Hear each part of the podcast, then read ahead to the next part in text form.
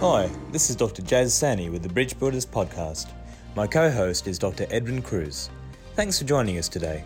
A resounding theme of our previous episodes has been the importance of improving healthcare quality and safety by focusing care on patients and consumers. It is our great pleasure to dive deeper into how we can do this with Leanne Wells. Leanne is the Chief Executive Officer of the Consumers Health Forum of Australia she is a health advocate and service executive with over 30 years' experience. Leanne, welcome to the Bridge Builders podcast. Very excited to have you on board and uh, great to be able to ask some questions uh, about how we can better engage with people that we serve and the people that we enjoy looking after. What are we health professionals in general, and specifically doctors, doing right when engaging with consumers? What um, doctors and GPs in particular are doing right, I think we can look to the ABS patient experience survey um, in part to answer that question, where we're told that. Um, patients place place a high value on um, having a GP and their relationship with the GP. I, I, mean, I think that also extends to placing a high value on primary health care, and we certainly see that um, in our own surveys, where access to to pharmacy um, and and that community pharmacy setting, so access to any primary health care in a community setting that's really accessible, like general practice and pharmacy, um, are highly valued by people. Um, and I'm, I'm sort of bringing in pharmacy there quite deliberately too, because we can talk a lot about what needs to improve um, in a moment. And just at the, you know, at the really coalface level, you know, some of the things that um, doctors are doing right. You know, there's there's growing use of email. Um, you know, I think there's certainly a growing realization that people have busy lives, so that people value and want um, convenience from their general practice. But you know, that said, they're they're scattered developments, and and I think at a broader level, we share, I think, a growing frustration with the limitations of the way general practice is funded these days, that the limitations of fee for service. And I think the other thing that um, you know doctors are doing right and working with consumers on this increasingly, but perhaps not as intensively as we would like, is and this is at a, a system level, I suppose, um, is the realization that we do need to focus on value based care. What, what do people value? What are people prepared to pay for? Because we are payers through through out of pockets and through the tax system, um, and and linked to that the realization that um, you know, GPs as you know referrers um, patients as payers. We've all we've all got a stewardship role there. So I think you know some of the um, areas where we're seeing you know clinical leadership, like choosing wisely, um, you know, in terms of doing things right. I think let's let's take some stewardship and responsibility for you know how how the system's delivering value based care is is a really you know pretty exciting development. I like that concept of uh, stewardship, Leanne. What do you think that we as health professionals or health organizations should be doing better?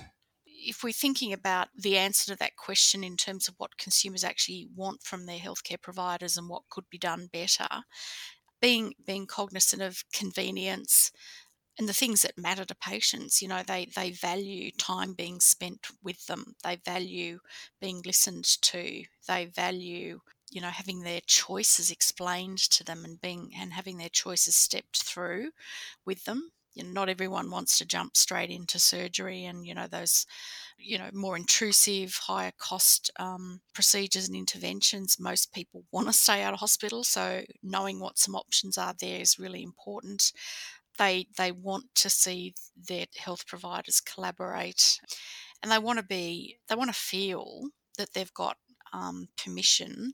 Um, they want to feel empowered to to ask the questions, and that comes down to you know some pretty fundamental attitudes. Um, you know, you do hear some some doctors say how frustrated they get when when someone has been googling you know, and and you know the the fear, perhaps it's fear. I don't know what motivates that, but you know that that their knowledge is being questioned somehow by a patient. Where I would look at it another way, and I would suggest to doctors that, um, you know, if you've got someone coming into a into a consultation who has bothered to do that, I think that actually tells you something about their level of activation. We need to be thinking about different levels of patient activation. I mean, a disengaged, you know, heartsink patient is going to be much more difficult, I would imagine, for you guys to work with. Whereas at least someone who has been on the internet, having a look at some of the literature,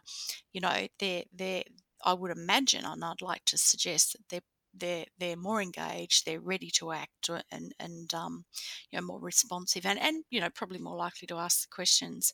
And I think just the final point I would make on what can we be doing better, or what can you be doing better. I have to say, I do watch with frustration, you know, some of the, the banter across the Twitter sphere, you know, between general practice and pharmacy, you know, in these times where what we are dealing with is, you know, multi-morbidity, people with busy lives, um, you know, people have got a pretty low tolerance to turf wars and, and that, that sort of thing between the professions. You know, I think patients have every expectation that their providers going to work together and, and organisations like CHF should should have every expectation that um, that that follows through into the conduct and philosophy of peak bodies for for those professions that there's actually goodwill um, and good faith in having the discussions about how they can work together and how the and fit into a system of team-based multidisciplinary care that that works to the benefit of the patient.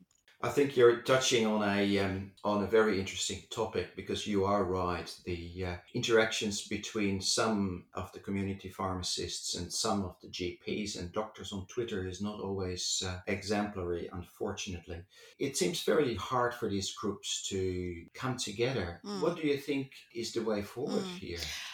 Well, I mean, look, I think multiple multiple solutions to that question initiatives like this, you know, bridge builders and the philosophy behind behind that, you know, getting getting conversations happening between the different players in the system is a good start. Um, you know, CHF participated in a in a, a, small summit that the Pharmaceutical Society of Australia had recently around you know principles by which GPs and pharmacists could you know abide by and work together. So you know, some collaborative spirit is good you know, a greater focus on interprofessional education and interprofessional collaborative practice and having the education system and the CPD arrangements and you know the brokerage role that primary health networks can play bringing professions together um, are really good ways of breaking down some of those because often you know this is driven by misinformation and misunderstanding about what each of the professions do um, turf war, it's a whole complex array of factors. But often it just comes down to the good old fashioned fundamentals of getting people around the table. Um, you know, initiatives like health pathways um, that, that, you know, Medicare locals initiated and, and primary health networks are now carrying through where, um, you know, some of the more systemic tensions and issues between and referral blockages between general practice and hospitals and general practice and specialists, um, you know, clinical working groups that actually sit down and nut through a problem with, with a, a patient pathway or a clinical pathway as the, as the anchor point all help to play a role there, I think. Leanne, there are a few key themes emerging here, just touching on a few points and hoping to summarise and check if I'm hearing you correctly.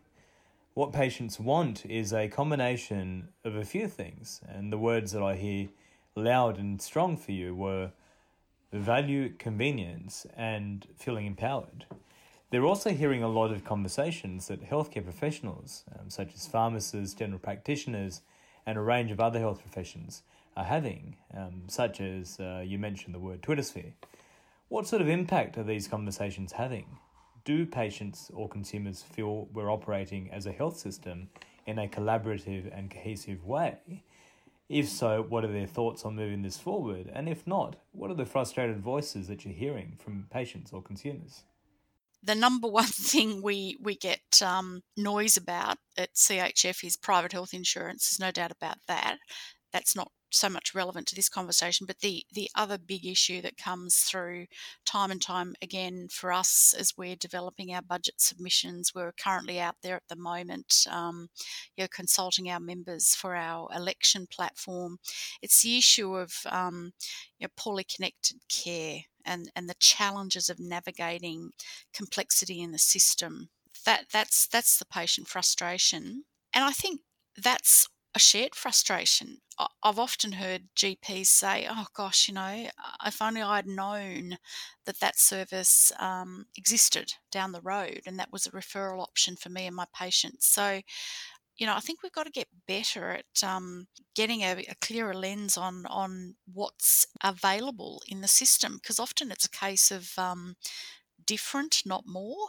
Um, you know, we don't often, you know, it doesn't always have to be that we have to spend more money it's often the case that we just need to find out what mix of services are out there and better connect them.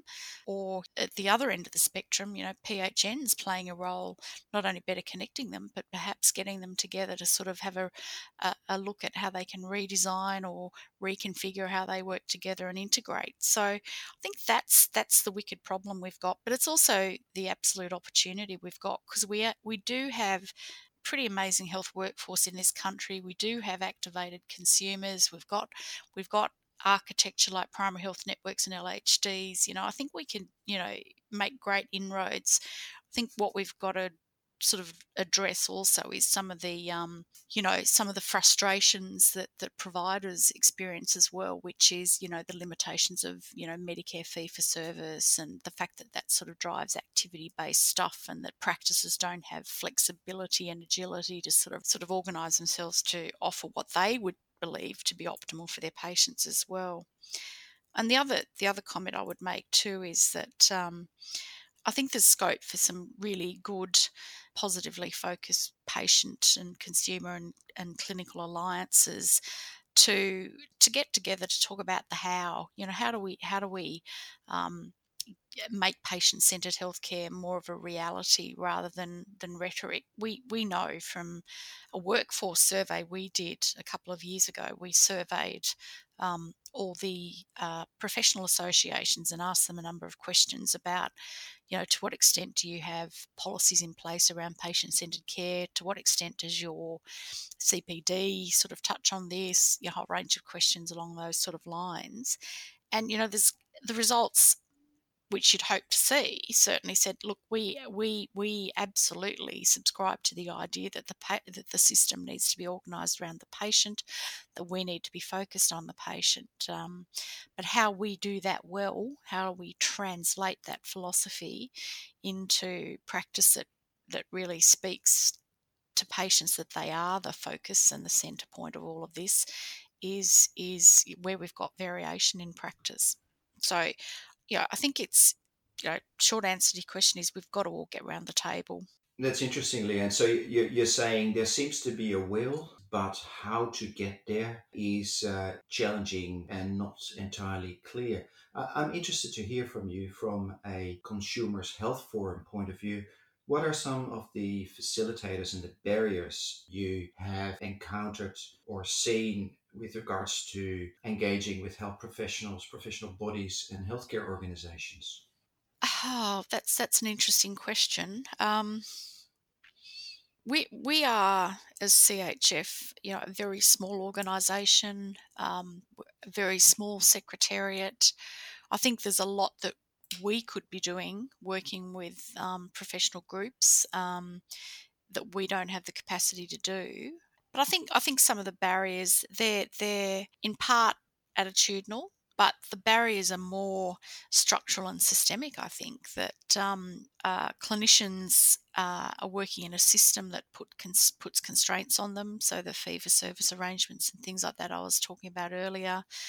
Yeah, professionals are busy. They're running, you know, particularly GPs and others. You're, you're running small businesses, so um, you know, taking the time out and being supported to take the time out to think about change. Um, and I think, you know, that's certainly what we're hearing um, with the government's healthcare home program. Um, I think we'd all acknowledge that that's had problems in design and problems in execution, but putting putting the particular model because uh, that healthcare home program is a particular manifestation of a patient and family centred healthcare home model putting that aside, I think, you know, what we're hearing loud and clear is that you, you just can't click your fingers wave a wand and and expect that um, a busy uh, small business general practice can reconfigure itself or change itself or change its philosophy without um,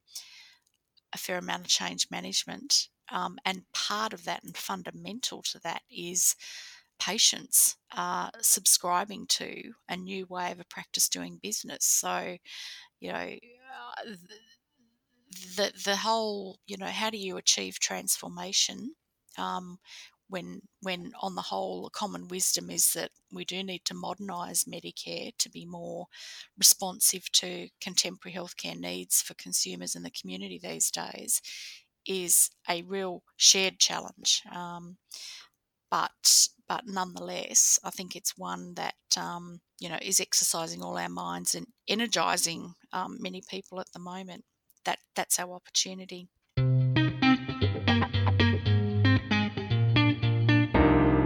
Leanne, in regards to um, uh, some of the variability in healthcare, um, uh, I guess one of the uh, the advantages of having an organisation like the Consumers Health Forum is that it keeps us very conscious of the need to map our services around patients um, rather than expecting our patients to navigate a very complex and chaotic healthcare system.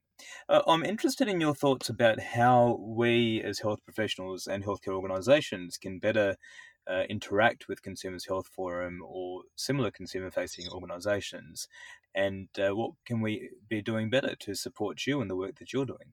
What we're really talking about is where we've got a shared problem or a common purpose, we we have to find ways of working together. And we'll there'll be things we agree to disagree on but but where we where we do agree i think there's enormous power in clinical and and consumer or patient alliances. And we've we've tried to do that at CHF through initiatives like our grandly titled, you know, thought thought leadership roundtables. But what we actually do is pick an issue. Um, we've done a couple this year. We did one on digital health futures, um, big area of change. You know, area where there's some resistance to change on both the consumer side and the and the clinician side, where we've got people racing ahead and they're well ahead of the wave. We did one on um, primary and integrated care where, where we bring literally do what I was just saying. We get round the table, round table format, Chatham House rules, and have the discussion together about what problem are we trying to solve? What would some of the practical, implementable um, recommendations be? I think that's that's our big challenge, and that's the point at which we converge. We got to converge around how can implementation work because the easy bit is to agree on a vision, arguably, or a policy intent, um, you know, around something like My Health Record, for example, which is pretty topical at the moment. But how that's implemented, how the change is managed, um, who plays what role in that change and implementation across the consumer and clinical communities um, you know, are, are, really you know the ingredients that that are really going to drive transformation in our system. So I don't know whether that's answering your question, but I think it is about getting around the table. That that's at the policy system level. I think we can see that also playing out and we can contemplate ways that the community and consumers and clinicians can get together to look at local improvements to services and, and um, service enhancements locally. But I think one of the, the big barriers is still, and this is the sort of attitudinal side of it, is that the fact that, you know, there is information asymmetry and power imbalance. The the clinical community is powerful, has a lot of information, attends meetings in great numbers, and often it's, it's the the one consumer at a table with you know 10 clinicians you know whether that's you know in a local health pathways meeting or whether that's in a in an mbs review working group um, that can be really quite daunting um, if you're a consumer. You have to be a pretty robust and confident person to um, be an effective consumer advocate in those sort of settings when you've got other other issues like information asymmetry and, and power imbalance at play and that's where we've you know sort of thought well what can we as chf do in a constructive way to start looking at that issue and what might some of the solutions to that issue be? And um, you know, I know one of the issues or one of the, the um, CHF initiatives you're interested in talking about and learning a bit more about was collaborative pairs. So we found this program that the King's Fund run initiated in in the UK called collaborative pairs and what really piqued my interest with that was that it is a, a leadership program, for a better way of describing it, that brings together consumers and clinicians in pairs, or it might be a health administrator and a practice manager and a consumer advisor or a chair of a PHN community advisory committee, but that that sort of duo to a leadership development training program that's delivered across the course of six months, five sessions, where they learn to work together focused on the anchor of a, of a shared problem, a shared work challenge, a joint project. And that that just struck me as well you know if we if we want to you know rather than just continue to say oh well you know there's information asymmetry and there's power imbalance and consumers will never be equal and regarded as equal in these sorts of issues well you know where we where we learn together learn improvement methodology together come up with uh, solutions to problems together you know something like that that's quite coalface uh, should help to break some of that down. So that's that's why we are implementing that collaborative pairs program um, in the first instance as a national demonstration because uh, not everything you know imports you know you see things from new zealand and canada and other countries and you think oh that's a good idea they don't necessarily import here so you know we're really looking to test out whether that um, is is is fit for purpose here, whether it does make a difference, and if it does, then um, we'd be hoping that um, other funders and other other um, players in the system will pick it up and run with it. So at the moment, we're working with four PHNs on that. And we have um, the support of the Australian Commission on Safety and Quality in Healthcare to evaluate that.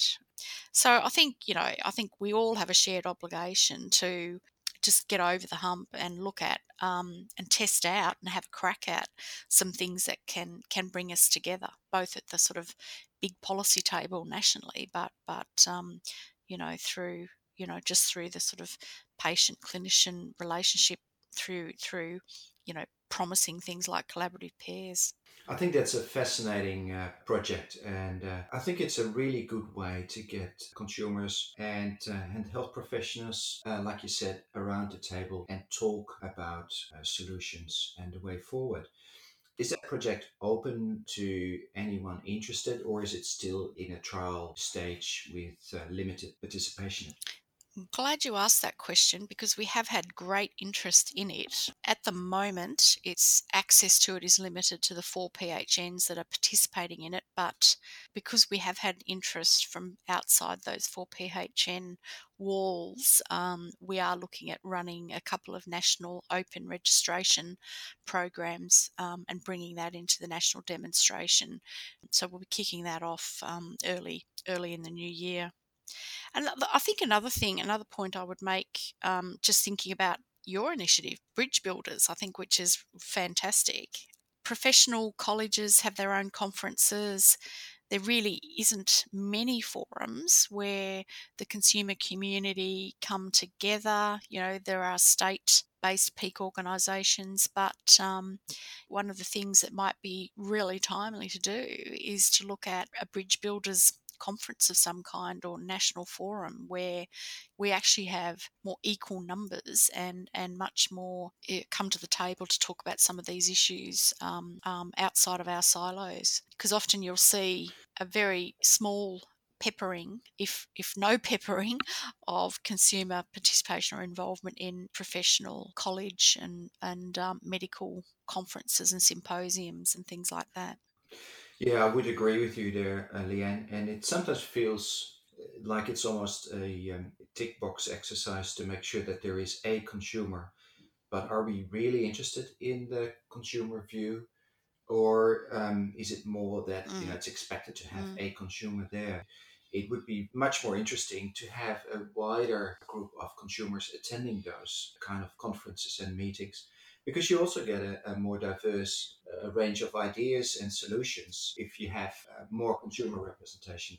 That's right. I mean, I think that's the point. You know, one one consumer on a panel at a conference has a level of value, but um, a broader set of perspectives coming in is is going to give you a different flavour and a different set of insights again, because consumers segment, don't they? I mean, you know, uh, they're not all the same. They all have different expectations. They all have different socio-economic, demographic profiles. You know, there's the overlay of cultural issues and cultural expectations. So, you know, no no single advocate can can really do justice to uh, that diversity. I'm really, really fascinated by all that you have to say, Leanne. Uh, I guess from my perspective, the one thing that I've really been interested in and that I'd love your perspective on is the idea of patient reported experience measures and patient reported outcome measures. This is certainly a territory that PHNs are starting to explore, and practices are certainly starting to move in this direction by adopting tools such as from the ACI. I wonder if you had any thoughts on that. Look, uh, it's pretty pretty direct perspective. Um, Jaspreet, it's they shouldn't be negotiable. They should be just built in, um, and they should be meaningfully used. And the other measure that we're becoming increasingly interested in is uh, you know patient activation measures. Because if we if we're serious about you know better managing chronic disease, if we're uh, serious about really equipping patients to self manage as well, then getting a far better grasp on not only what patient experience and outcomes are, but getting a, a, sort of a more measurable, objective grasp on their level of activation is is another thing that we'd like to see taken up a bit more systemically. Some great ideas there, Leanne. I'm also fascinated by your idea of a Bridge Builders Conference. I'd love to talk more to you about that. Let's do that. yeah, great idea. Uh, Leanne, I'd just really like to thank you. Uh, part of the wonderful aspects of a forum like Bridge Builders is to get people like yourself on and to get a voice in the conversation that actually really matters, which is the consumer voice. Uh, we talk a lot about consumer activation, about co creation and co production of care, but I don't think any of us really realise what that is. We certainly need your continued and concerted efforts in this field, and I think we should all be doing more to really take some time to listen to you. I read your newsletters on a regular basis, so I'm sure there are things that are already in existence that people can access right now to get an understanding of what uh, Consumers Health Forum is and what you all do.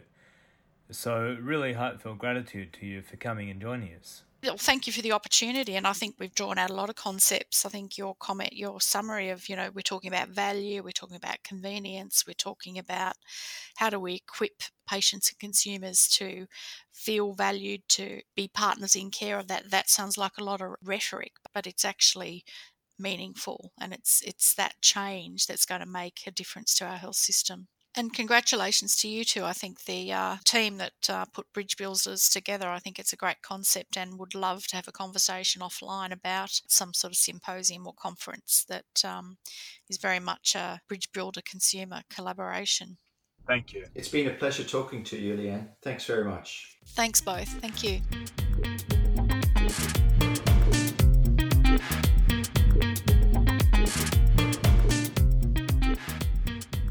For more information about Bridge Builders, our blog, or this podcast, please visit bridgebuilders.vision.